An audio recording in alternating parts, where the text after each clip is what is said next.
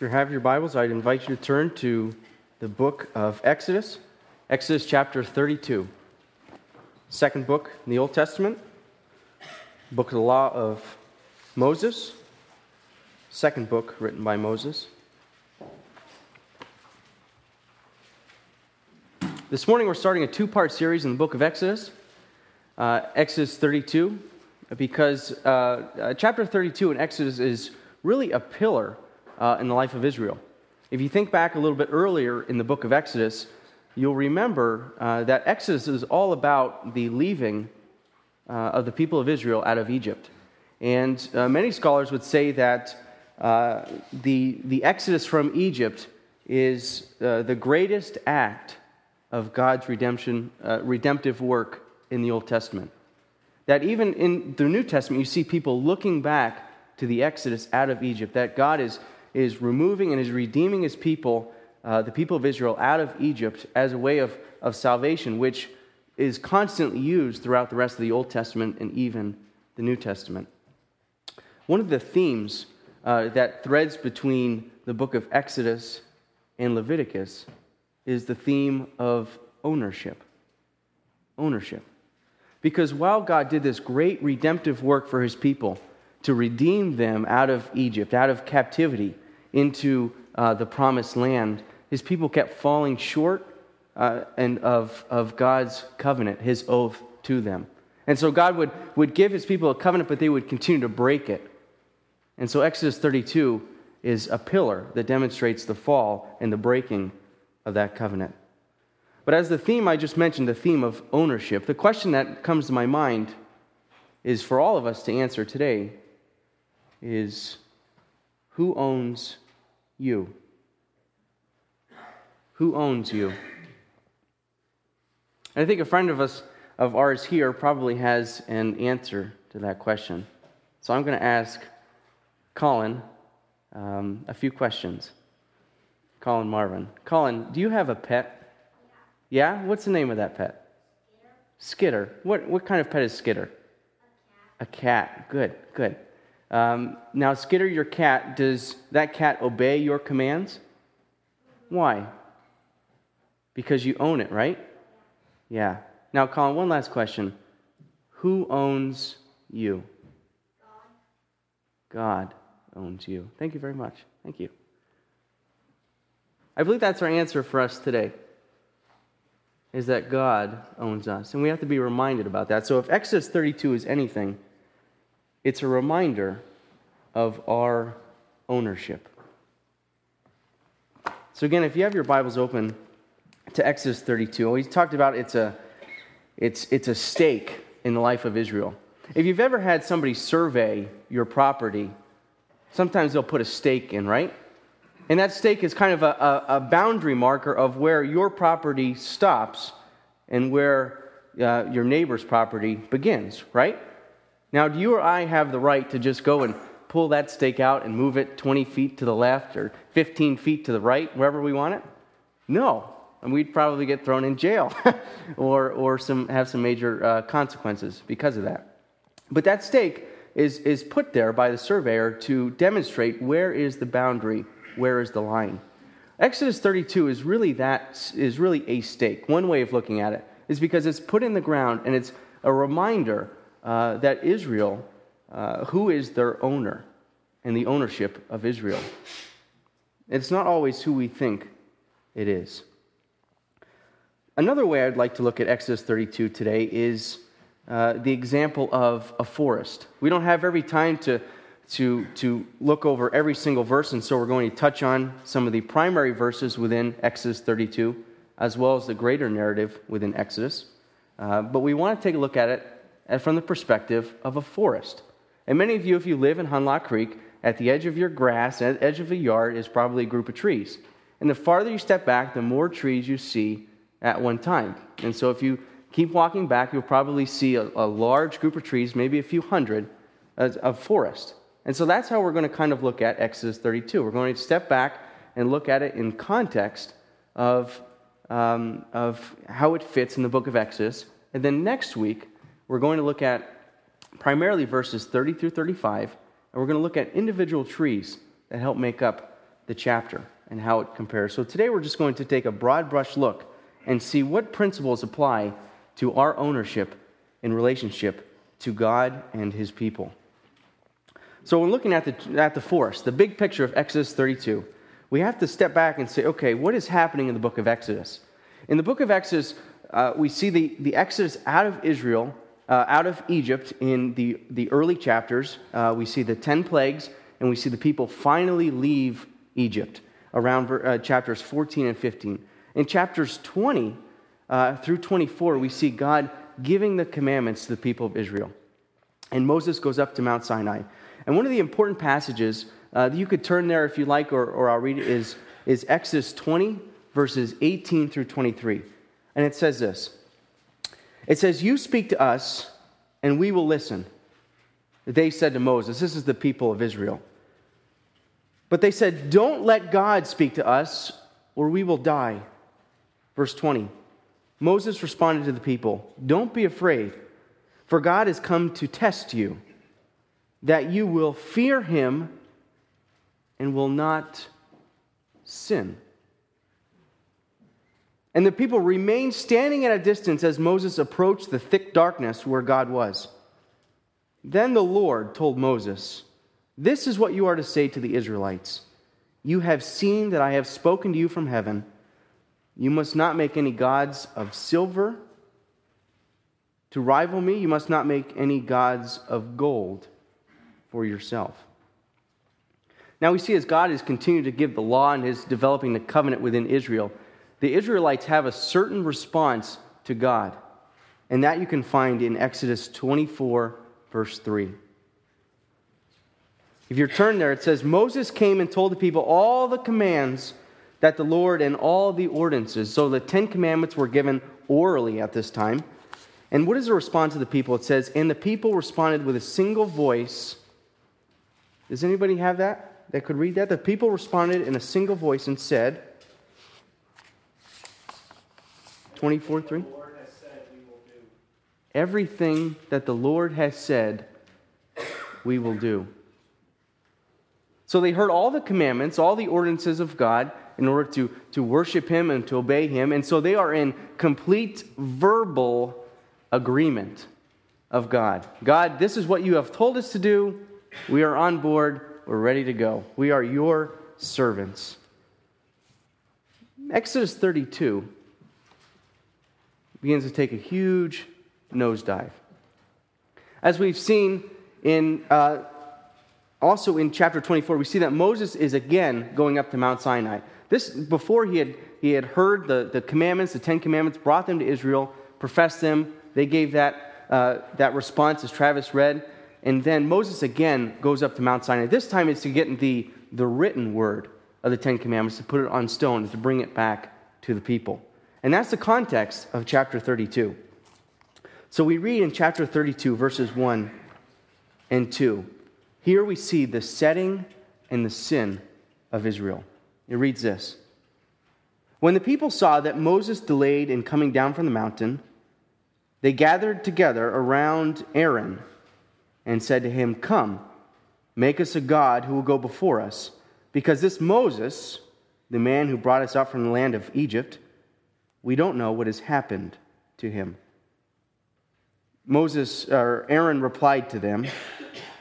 Aaron said, Take off the gold rings that are on your ears of your wives, your sons, and your daughters, and bring them to me. What? Uh, yeah, as we were, as we were reminded in Exodus uh, 24 12, Moses goes up on the mountain uh, to gather the written word of God. And his instructions were to the people to remain and to follow the commandments of God. What were the very first two commandments in Exodus 20? Exodus 20, verses 1 through 4, or through um, 6. Then God spoke all these words I am the Lord your God, who brought you out of the land of Egypt. If we stop there, 32 1, who brought the people out of Egypt, according to the Israelites? Moses. And in chapter 20, verse 1, who brought him out? God. Keep note of that. Again, 20, verse 1. Then God said to these words I am the Lord your God who brought you out of the land of Egypt, out of the place of slavery. Verse 3 Do not have any other gods before me. Do not make an idol for yourself, whether in the shape of anything in the heavens above, or in the earth below, or in the waters under the earth. You must not bow down to them uh, or worship them, for I, the Lord your God, am a jealous God, punishing the children for their father's sins through the third and fourth generation of those who hate me, but showing faithful love to a thousand generations of those who love me and keep my commandments. It's interesting to note that in the very first verse of Exodus 32, that the Israelites are not seeking to necessarily replace God, but they just want to replace Moses. And it's almost as though Moses uh, demonstrated who God was to the Israelites. As we read in, um, in chapter uh, uh 21 and, and 24, the, the people were afraid of God. And so they said, Moses, you know, don't let God speak to us or he'll kill us. And so Moses was, it's, it's very pictorial. So Moses is a mediator between God and man. And it's consistent in this passage. Moses is speaking for the people. But without Moses, who are they to believe in? Well, they had every right to believe in God, but they chose not to. So their plan is to replace Moses. And as we just read in the, in the first two commandments, what commandment are they breaking? The first one, have no other gods, or make, have no other idols? Really, both. Both commandments. And I would say the sin of Israel in this, in this narrative begins at verse 1. But it goes on. We see the image and the sacrifice to sin in verses 2 in verses 3 through 7. So Aaron, who's in full agreement uh, with, with what the people want to do, uh, according to the text from what we know, he says, So all the people took their gold rings that were on their ears and brought them to Aaron. He took the gold from their hands, fashioned it with an engraving tool, and made it into an image of a calf. Then they said, Israel, this is your God, who brought you out of the land of Egypt. Verse 5 When Aaron saw this, he built an altar before and then he made an announcement There will be a festival to the Lord tomorrow. Early the next morning, they arose, offered burnt offerings, and presented fellowship offerings. The people sat down to eat, drink, and they got up to play. You see, Aaron took their rings. The first thing that he did is, is he commanded them to get the rings from their wives, their children, uh, their, and their children, bring them to him. And he took these rings, probably the ones that they had gotten from Egypt. Uh, so, so the Egyptians who worshiped many gods, um, in, in the Exodus, God commanded the people to ask their neighbors for gold. They received that gold, and this is probably their Egyptian gold that they're making, much similar to an Egyptian god. And it says they gave it to Aaron, who made it, who fashioned it, or, or the term could be squeezed together, uh, something that resembled a cow. But the statement I find fascinating is this is that they make this calf, and then what is their exclamation about this calf that they make? That the calf brought them out of Egypt. Now, if you were any Israelite sitting there, you would know clearly that this image that was just man made had no control over what happened just a few short months earlier. And so, how could God's people get so far off track so fast? And I guess my answer to that is because uh, is, is when we leave the ownership of God, that we begin to leave his obedience. When we move away from God and his, and his teaching, when we just sit idle, that we begin to forget what God has commanded us to do. And so we walk away from his teaching, we walk away from his commandments. And we begin to put God on the side, begin to replace God. So clearly, there is blatant sin on the people of Israel and Aaron. There's no questioning, no convincing, no withholding. When we live in a pagan culture for so long, as the people of Israel did, a godlike attitude or worship of the triune God is not just going to happen overnight. And so, for, for the 400 years that, their, that, their, uh, that the generations before them and their fathers had lived in Egypt, they became accustomed to their culture and they lived in that environment. So, turning, turning uh, a paradigm shift and focusing on Yahweh, the only true God, is not going to happen like that. And so, their instinct when times are slow and they're bored is to resort back to what they grew up in. And yet their sin became clearly a blatant sin before God, clearly a defiant against the first two commandments. So, what happens next?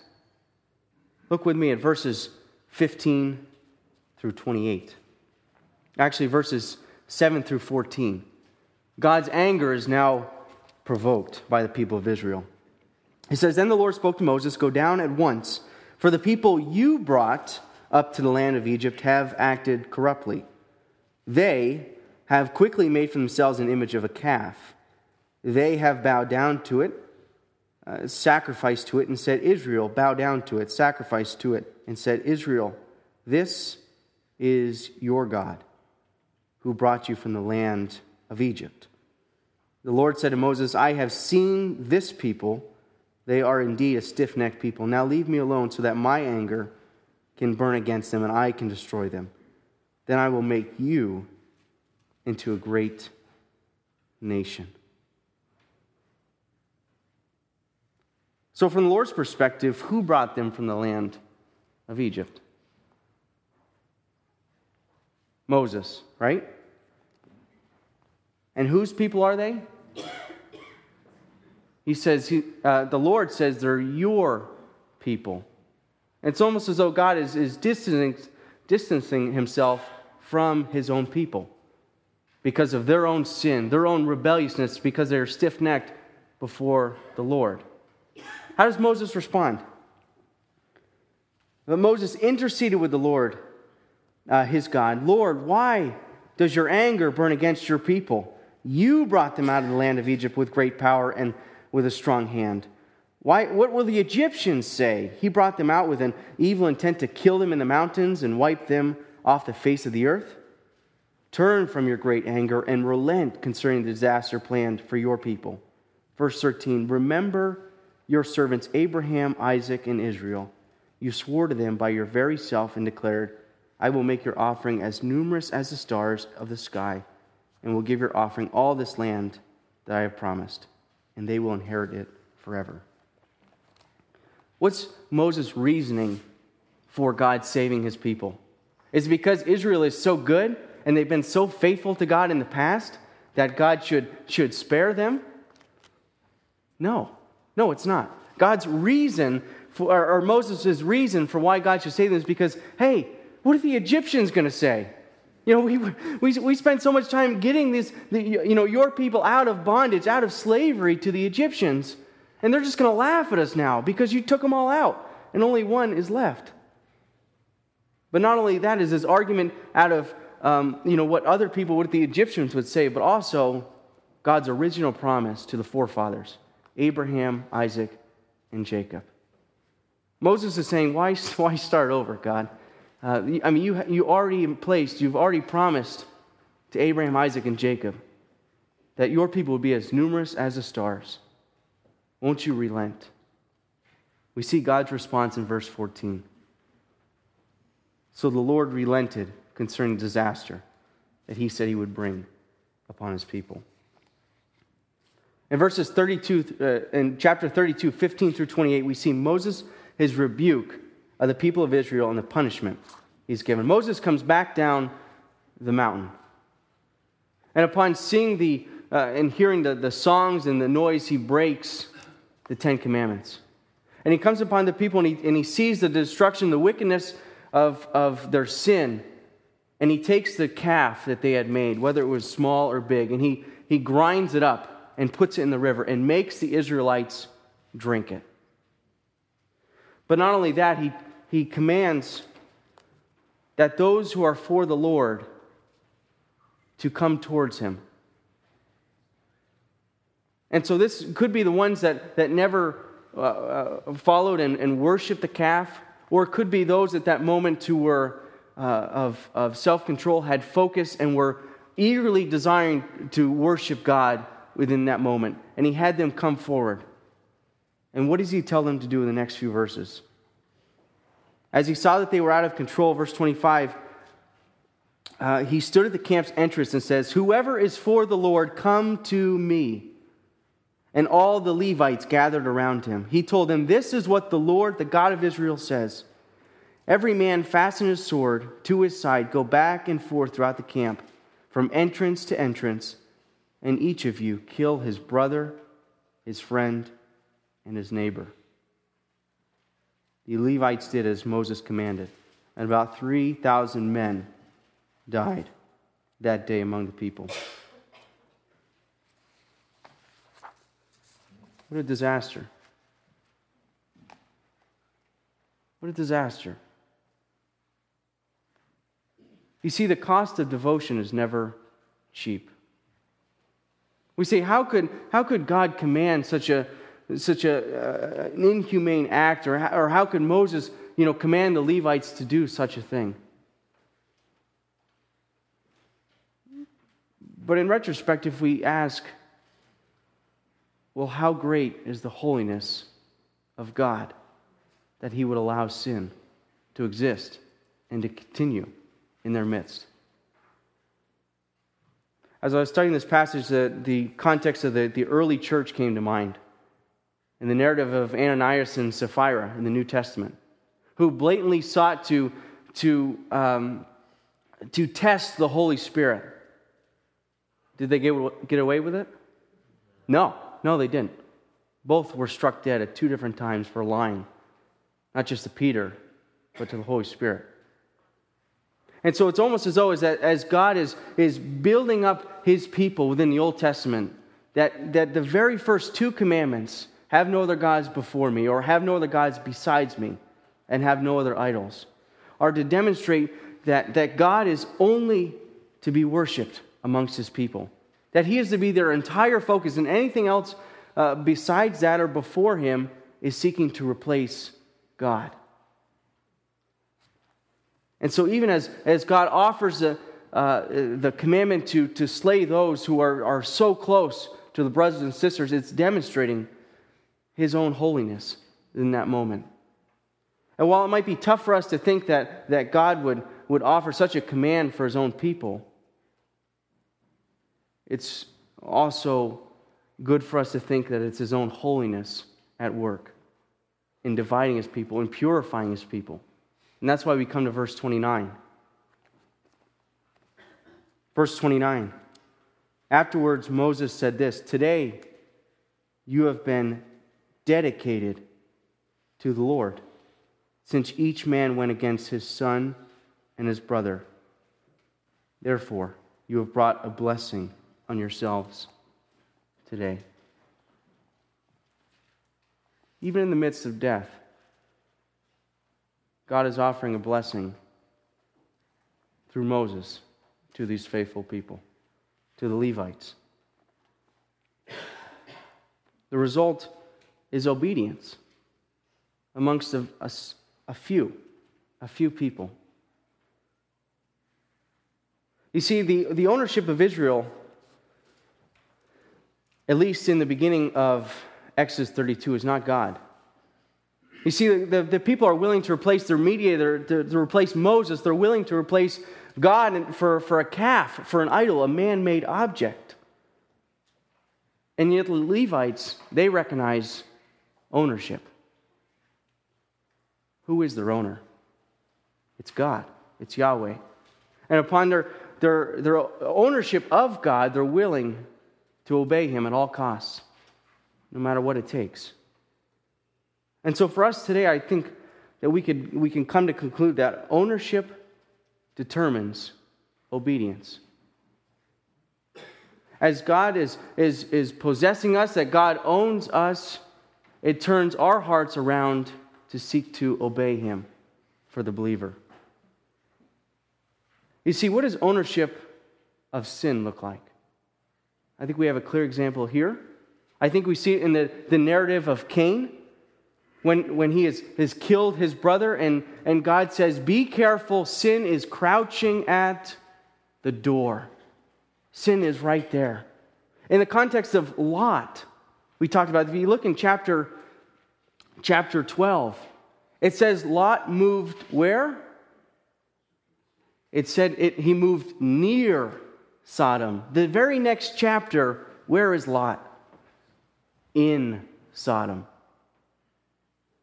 It only takes a few verses for people to go, Oh, I'm near sin, and then to be in sin. And so, for the, for the people of Israel, in, in chapter 20 through, through 31, yes, Lord, we are your servants. Everything you've commanded, we will do. Chapter 32, verse 1, we want to replace God with this calf with this idol.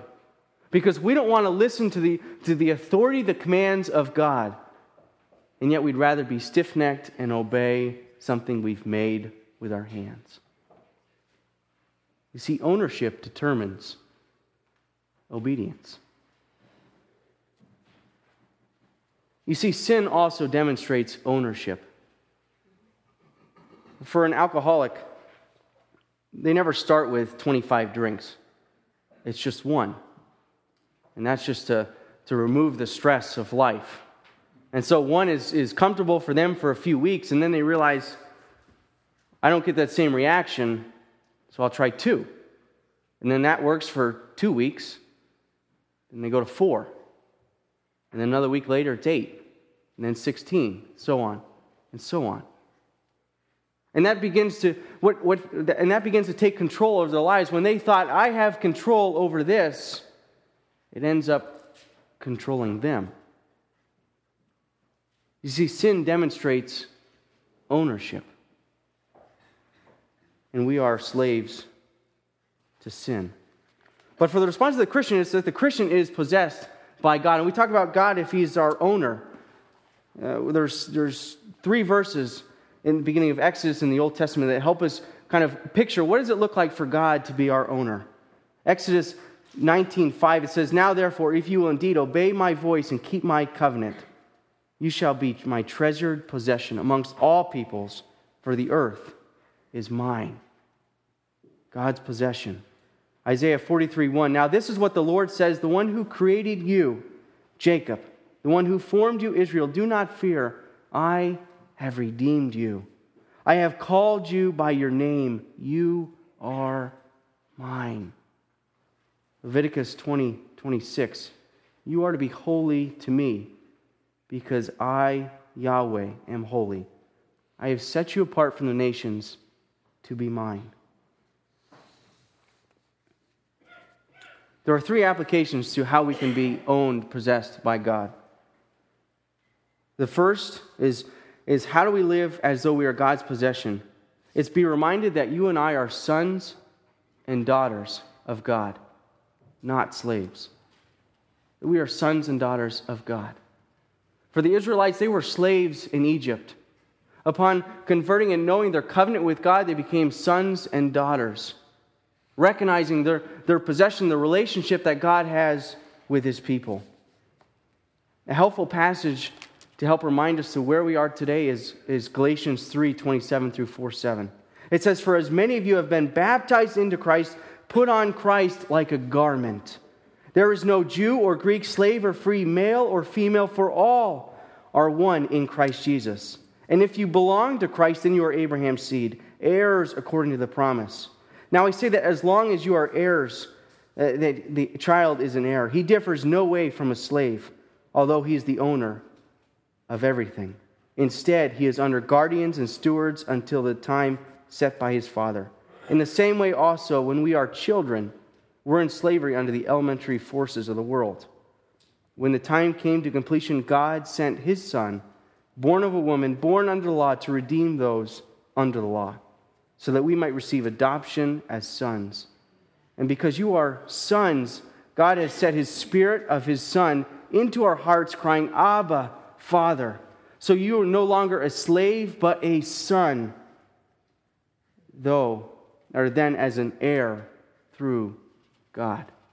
You and I today, we're not in slavery if you are a believer in Jesus Christ, but you and I are sons and daughters of God, and we are called heirs. So today, if you're struggling with saying, Who is, who is my boss? Who is my owner? For a believer, it's God. For a non believer, it's it's sin. So, today, if you're willing, I would invite you to become a child of God. Be owned by Him. Because obedience without God is just legalism or liberalism. But obedience with God is liberty. So, ownership defines, describes obedience. Let's pray.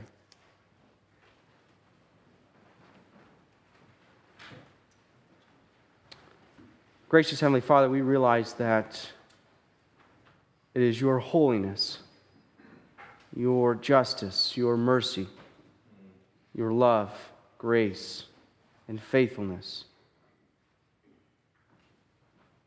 that bind our hearts to you. It is not because we are good, but because you are good.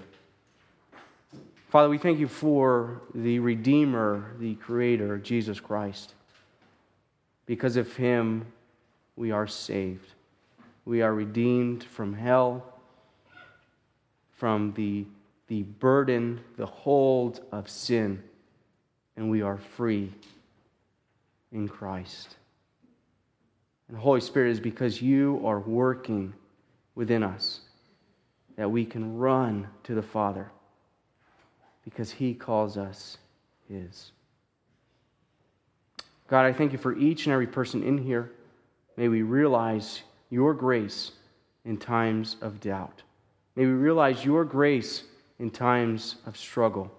May we realize your grace in times of hurt, in times of need and we'd be reminded that when times are tough, not to turn to anything that replaces you or comes before you, but to turn to you, Lord God,